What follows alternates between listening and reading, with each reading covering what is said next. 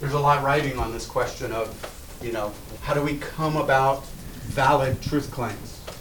It's a rainy November day in Professor Tad Bellew's anthropology class. If you listen closely, you can hear the drops of rain falling from three missing ceiling tiles. Not the rain, or the leaky ceiling, or the bucket collecting water in the corner of the room are distracting for the 21 women in Bellew's class. The women sit silently at long tables, listening to Professor Bellew's lecture. The lesson today postmodern problems in anthropology with interpretation and storytelling. Or actually talking about the modern condition. What you're hearing is a class unlike many others. It's taking place at the Central California Women's Facility in Chowchilla, a town in the heart of Central Valley. It's the world's largest women's prison. Here, 2,100 women have been imprisoned for crimes such as manslaughter, assault, and other felonies. Unlike the other thousands of women in this prison and in others across California, these 21 incarcerated college students are earning their bachelor's degree from Fresno State University, one of the first of such programs for women in California. How do we build knowledge? I always took shortcuts in life. I didn't worry about a high school diploma, dropped out, took the short way. That's Melanie Gandara, a 51 year old incarcerated person and a Fresno State student who is part of this first class of women to pursue a bachelor's degree while in prison. She's serving a 23 year sentence, with three years left to go until she's released. Melanie was convicted of manslaughter, gang activity, and attempted murder. It would take a life behind bars before Melanie set her eyesight on improving her education. Here she is speaking about how she didn't earn her GED until she was imprisoned. So I was 38 when I got my GED. It took me years in the street, couldn't do it, and just ah, forget it, forget it. So when I got my GED, it opened like I was like I didn't even know that my uh, that my thinking expansion was. I was like, whoa, I could absorb this, and from there I just kept going. Came to prison, and got on the first list to uh, get into the community college program.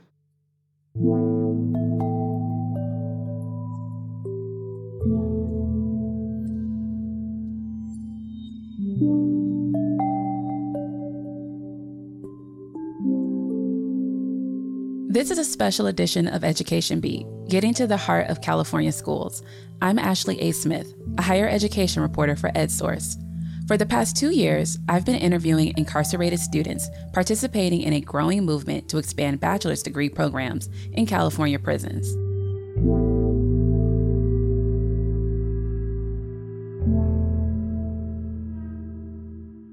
For decades, the state's community colleges have partnered with the California Department of Corrections and Rehabilitation to offer incarcerated people the chance to get their associate degrees behind bars.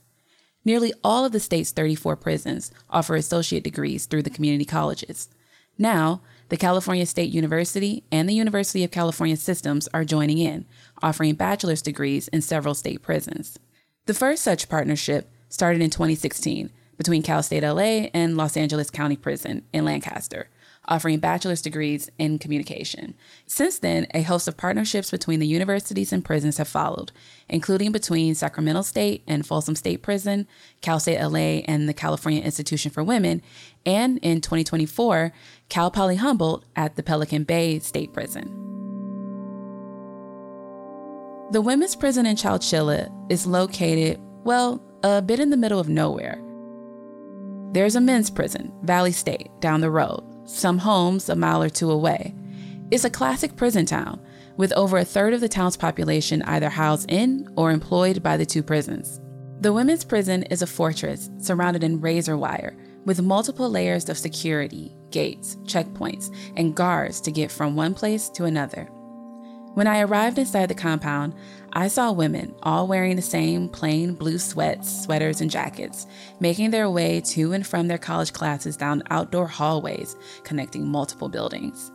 Inside is where they earn their community college degrees, GEDs, and now bachelor's degrees. Some sit on benches outside of these classes talking together, studying, or reading. The prison's classrooms look like the typical high school or college class with desks, laptops, whiteboards, and a screen in the front. If everything we know, we know through our culture, and cultures vary across the world, and there are all different solutions for living and ways of understanding the world, How do we know when we can really come down to a sort of stable place of saying this is a fact? The screen at the front of Bellew's anthropology class on this day features various images. One of George Floyd, while another shows an image of a person behind bars, and the quote, Incarceration changes lives. Only the word lives is crossed out and replaced with the words your life. For me, coming from an urban community, um, I'm one of like the first generations to actually uh, go to school. Um, when I came to prison, I didn't have a GED, and um, I had like an elementary school uh, education. That's Canesha Sherron Sinclair, also incarcerated at Chowchilla. She got her GED and two associate's degrees while incarcerated there. And now I'm working on my bachelor's, but it's just it's just like a blessing because I never thought that was for me. I never seen people in my community um, with higher educations. You know, I don't think my mother had a higher education. My father had a higher education. Um, it's just life changing and just shows that um, that I can do anything, that I can do anything and be amongst um, um, the positives of society, of the working people, and um, and I'm just um, I'm just grateful to um, be able to get my education. Sinclair is serving a 43 year sentence. It's been a hard road for her and her family. But Sinclair says, although she's behind bars, being a college student has given them something to be proud of when uh, Ms. Ford called me and a couple students told us we got accepted to the bachelor I couldn't believe it because I watch like college football games and I see the camaraderie of like people together and I just wish it was me. And now I'm a part. I'm a part of that. Like I could watch Fresno State playing like that's that's my school. like you know, like that's my school. That's where I root for. So, like um, my family um encourages me and root me on, and um, it's just it's just like amazing. My niece is getting her bachelor's right now. While I'm I'm getting my bachelor's. I just I just never thought I came to prison uh, at 20 years old. So I, I never thought ever that like this can be for me.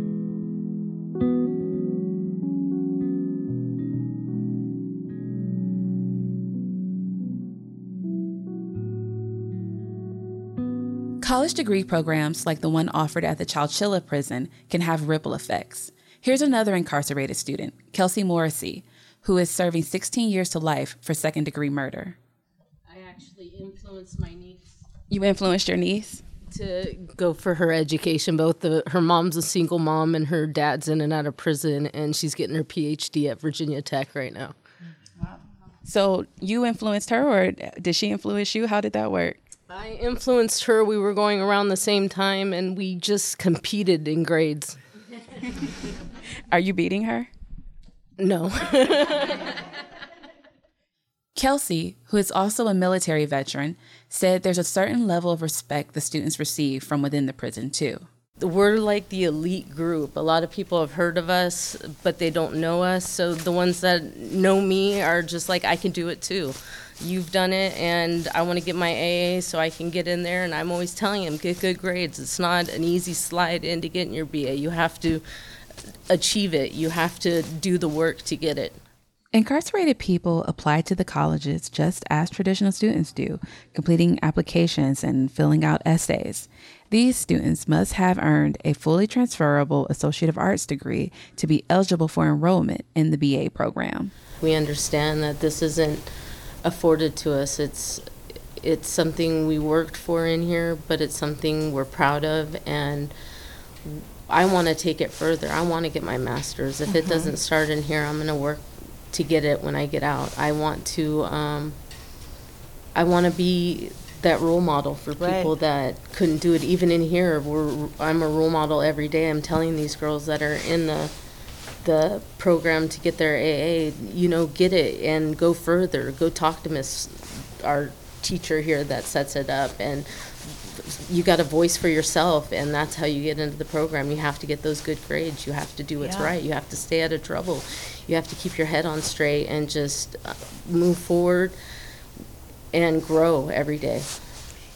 I asked Professor Bellew, the women's anthropology professor, how different is it to teach in a prison compared to back on the Fresno State campus? Bellew taught previously at Valley State Prison before volunteering to teach the women. you know, on campus, there are students who, you know, get sidetracked, get undermotivated, get distracted by, you know, life. Um, and you find that far less among these students. They're very focused. They're very driven. They uh, they have a definite goal, and and it's pretty extraordinary to see, you know, how committed they are to that. And they're wanting more. I mean, right now they only have at most two courses a semester, and right now I think they only have one. And uh, the question was put to them recently: if three or four were were possible, would they be interested? And virtually all of them were, yeah, bring it, you know. Bellew says his courses in the prison are mostly the same in structure and content as the ones he teaches at Fresno State. The differences that do sometimes arise are mostly technical adjustments he has to make in the class. For example, the students at Chowchilla have laptops, but the connectivity is, in his words, dicey for example, I use podcasts or or video. It's it's difficult because of the limited connectivity that's there and the limited storage space on the on the laptops and so and, and things like that. So I can't sometimes use all of the elements of a course that I, I, I might be using on the in the campus version of it. Uh, but overall, these are courses, as I say, about the human experience broadly conceived, and they're discussion based so there's more than enough opportunity uh, for that in just the live face to face meetings that we get to have. For many of the women, however, navigating prison life and the life of a college student has its challenges. Here's Melanie Gandara and Kelsey Morasci again. We live in an environment where it's unpredictable. Anything can go. You know, it could be the roommate that causes something, and there goes my degree out the window because we're implicated just for being at a, a certain um, place and time, you know? And so you walk that path every day, and it, it's, it's a challenging path, but we walk it. We get up every morning, we go to work, we do what we got to do to stay in this program. And that is the only, like when you wake up, that's we know that's not. We go to me and her work together. So, like, oh, okay, did you study this? Did you get this? We got the info here. What about your laptop? We find ways to network when our system's down, when our laptop's down, when we don't have Wi-Fi, and then make it here on time to school, you know, and then make it back. Thursday's busy for me. After this, I go to NA, you know. There was times when we had to study at 114 degree weather outside to get Wi-Fi, so we can do homework. And we were burnt. Burnt. We, there was five from each yard sitting in a circle trying to do our homework in the middle of the day hot. Just and right over there, there could be inmates fighting, or there could yeah. be this, and you know, and we're like, uh, uh, you guys, come on.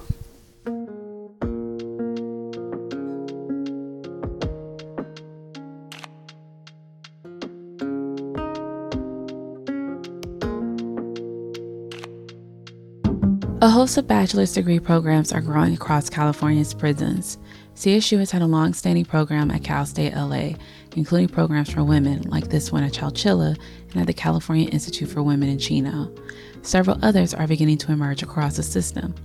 This year, the University of California at Irvine campus joined in with its Lifted program, which will grant bachelor's degrees to incarcerated students out of Richard Donovan Prison in San Diego.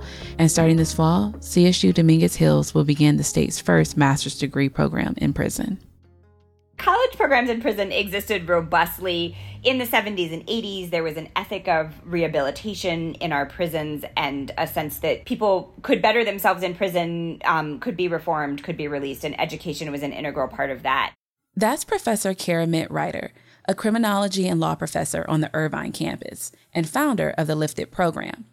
She has been teaching in prisons since the late 1990s and studies the impact of extreme confinement conditions on people in 1996, as part of major conservative criminal justice reforms, Pell Grants were abolished for incarcerated students. So that meant that there was no longer any federal aid for people in prison to access college programs. And as a result, almost every college program across the country shut down. There were a few here and there, mostly private, very small liberal arts programs um, run by colleges that could afford to make that investment without any financial federal public support over time, I think we have seen, particularly in states like California, that our prisons aren't very successful at doing what they're supposed to do. So in California, we have a three year recidivism rate approaching one in two people going back to prison within three years of release. So we spend in this state almost $100,000 per person per year to incarcerate someone. That's on average. So that's like, you know, at a medium security facility. And for that massive social investment, we get uh, almost one in two people going back to prison within three years. So I think there's an increasing sense particularly in states like California, which have some of the um, largest state prison populations in the country, that we're spending all this money and we're not necessarily getting a return on our investment. Um, and so I think that it makes sense that California, being such a huge spender on corrections, seeing such high recidivism rates, um, was also at the forefront in the 2010s of starting to rethink um, whether there were other more effective ways to invest in uh, people who had committed crimes and started investing in education programs in the state. And we see that at the federal level too. Um, there have been initiatives starting in late 2016 17 to pilot new Pell programs, so to pilot federal financial aid in prisons. And then, of course, um, just this July, we see the reinstatement of Pell across the country for incarcerated students um, after more than 25 years. Professor Reiter points out that within education, those recidivism rates drop dramatically it has a phenomenal impact on recidivism. We often hear in corrections that we don't know what works or we're not sure what works or we're not sure about the impact, but we know about the impact of education. So, studies that have looked at people who participate in college if you earn a bachelor's degree in prison, your recidivism rate approaches zero. Of course, you know, there are questions about who goes into college programs in prison. Are they are we selecting certain students who are particularly likely to succeed? But one of the things that's so exciting about what's happening in California is there are thousands of students going to college and we're seeing just incredibly successful, right? We're seeing those students really um, excel both um, you know doing well in prison, getting released, and um, going on to finish four year degrees, go to graduate school. I personally think if someone is going to come out of prison and be my neighbor, I would much rather they have a college degree than not, given all of these statistics we've talked about, given their ability to then get a job and succeed upon release.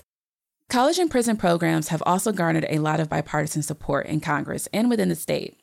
This summer, students in prison will be able to fully access the Pell Grant once again to pay for their college degrees. One other phenomenon has developed in California's prison and college education programs. Some programs in other states have chosen to limit participation to incarcerated people who are expected to be one day released. But in California, many programs have extended the opportunity to get a degree to incarcerated people who have been sentenced to life without the possibility of parole.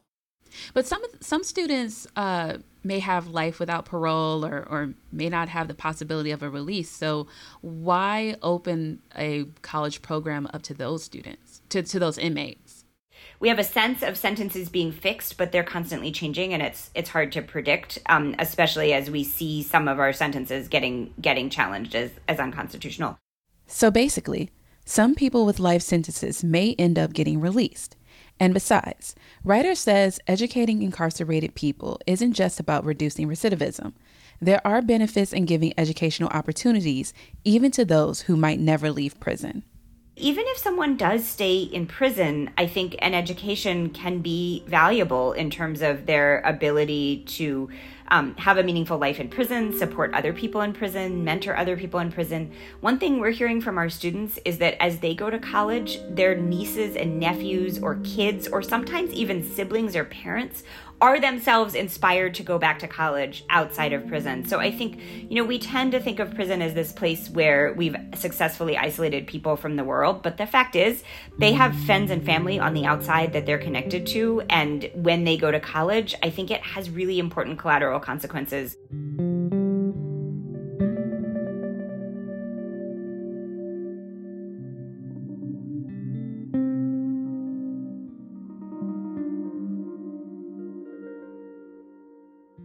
Two years ago, I met Allen Burnett.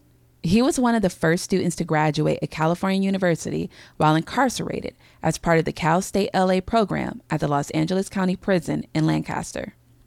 In 1992, Burnett was arrested at 18 years old for murder, kidnapping, robbery, and gang activity. Burnett's victim was Joseph Kondrath, a community college student who was warming up his car when Burnett and two of his co defendants carjacked Kondrath and placed him in the trunk of the car. Burnett, who was inebriated during the incident, and his co defendants then committed a drive by shooting using Kondrath's car. One of Burnett's co defendants ended up shooting and killing Kondrath. Although Burnett didn't pull the trigger, he was eventually sentenced to life without parole for the role he played in Kondrath's murder.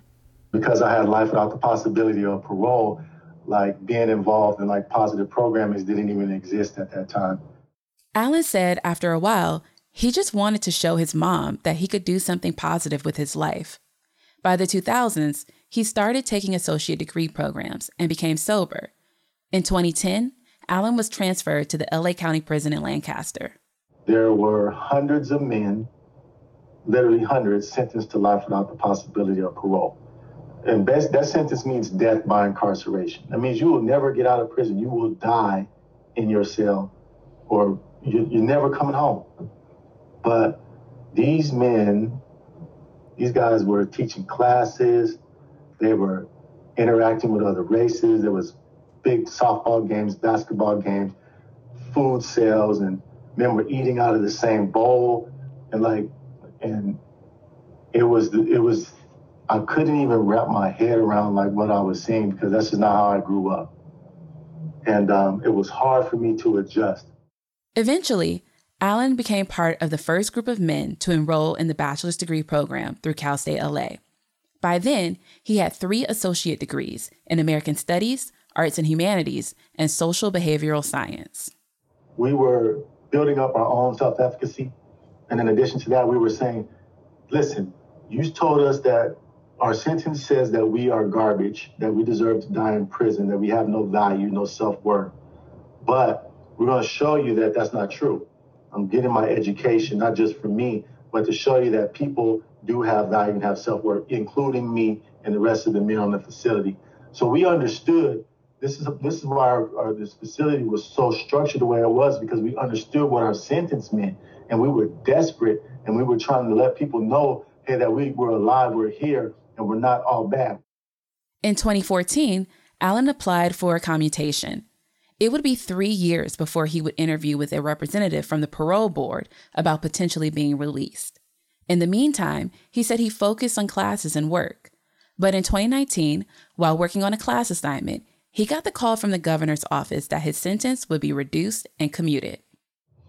I just sat on the bench with uh, with my with my uh, friends and I was just crying.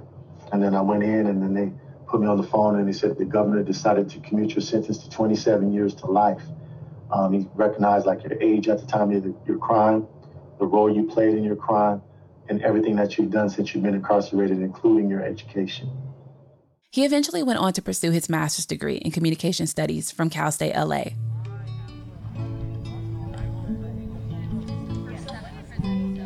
Hello, everyone. If we could get everyone seated so that we can get the show on the road. In 2021, Allen, along with his cohort of classmates, became one of the first to graduate at California University while incarcerated. Family and friends of the graduates attend and watch the traditional graduation ceremony take place in one of the wide open prison yard spaces. The graduates, wearing their black caps and gowns, put on performances, listen to speeches from their professors and prison administrators, before ultimately hearing their names and walking across the stage to receive their Cal State LA degrees. Show them some love.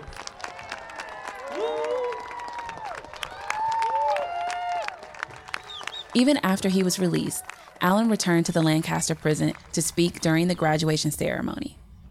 So, Allen Burnett.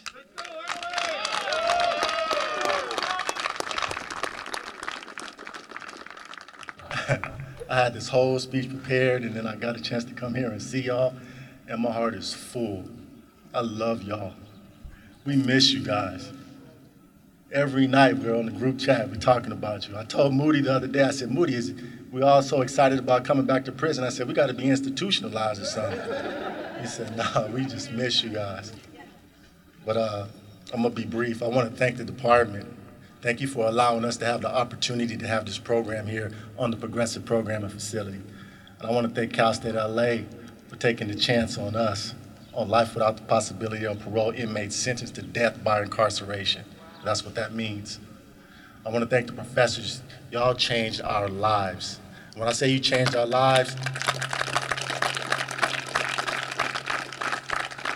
you didn't just come here and just have us recite a bunch of stuff and, and just give lectures. You added to our understanding of who we are as human beings. Through you, we were able to develop the language where we can go out and be advocates for ourselves. You allowed us to believe in ourselves when we didn't. You gave us the tools. You gave us the understanding. And then we taught y'all something too that there's human beings inside these prison walls. But we love you too.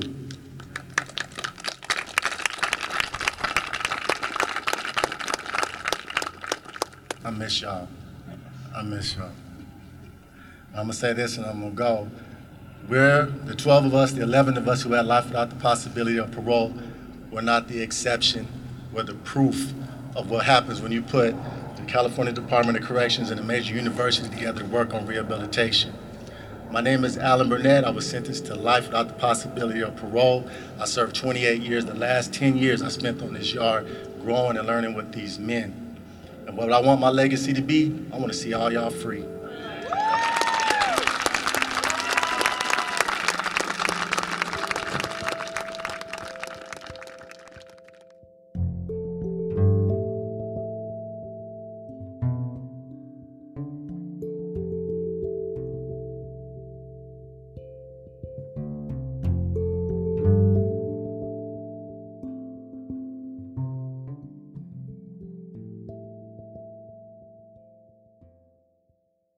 The women in Chowchilla ultimately want to follow the example set by the men in that Cal State LA prison program and earn their bachelor's degrees.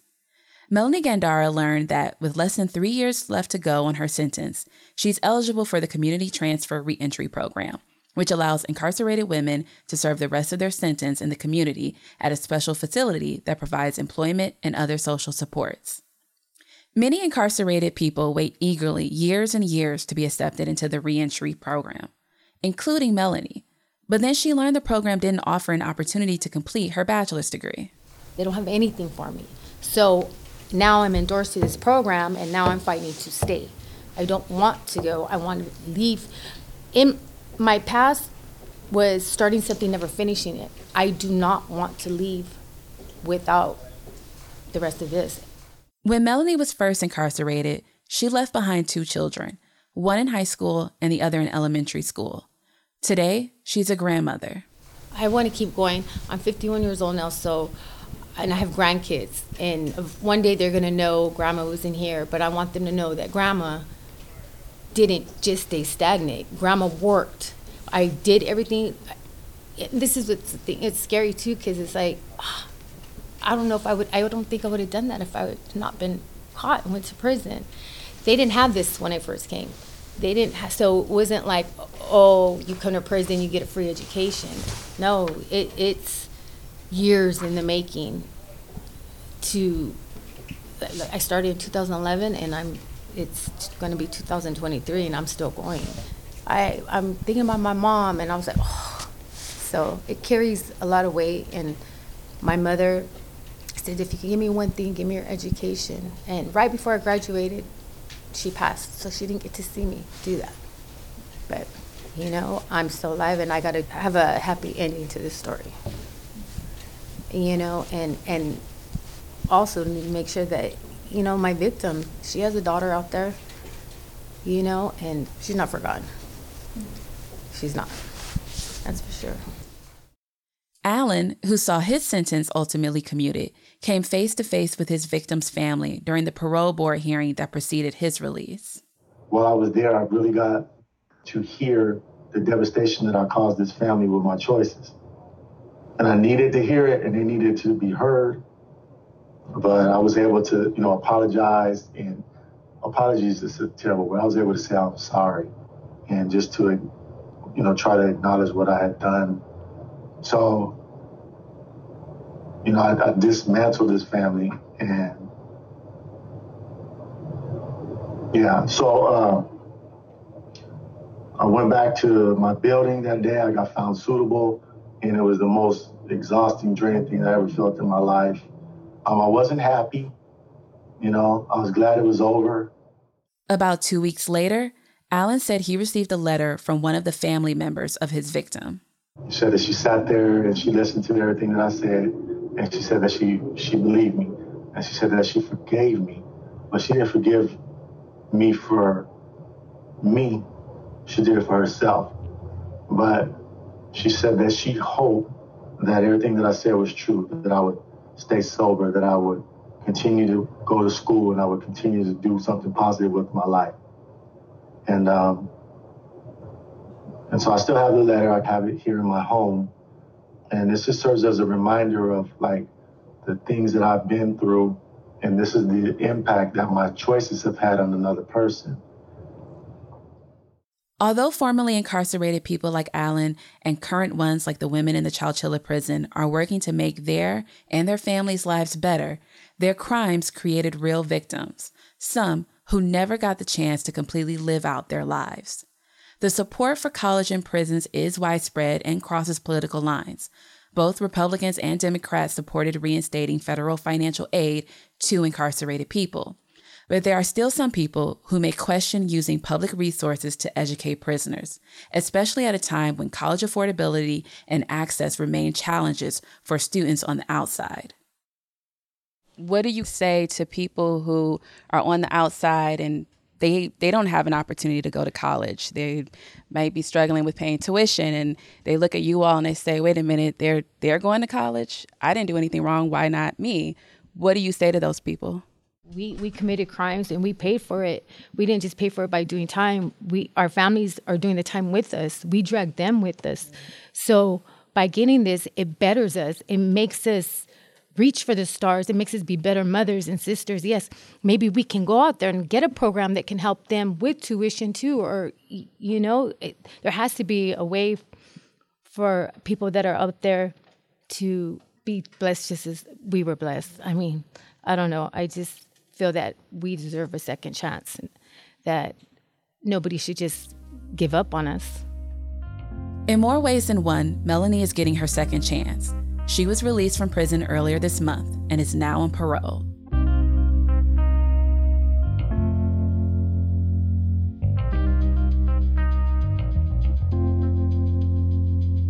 Thank you for listening to this special episode of Education Beat, Getting to the Heart of California Schools, a production of EdSource. This episode is part of a multimedia series exploring college and prison. Be sure to visit edsource.org for more stories and a soon to be released documentary on this topic to learn more about the students behind bars. Our producer is Coby McDonald. Project editor is Rose Ciotta. Our CEO is Ann Vasquez. Special thanks to the Lancaster graduates from Cal State LA, the women incarcerated at the Central California Women's Facility, Fresno State University, Professor Keramet Reiter, and CDCR. Our theme music is from Blue Dot Sessions. This episode was brought to you by the Kresge Foundation. I'm Ashley A. Smith. Join us next week and subscribe so you won't miss an episode.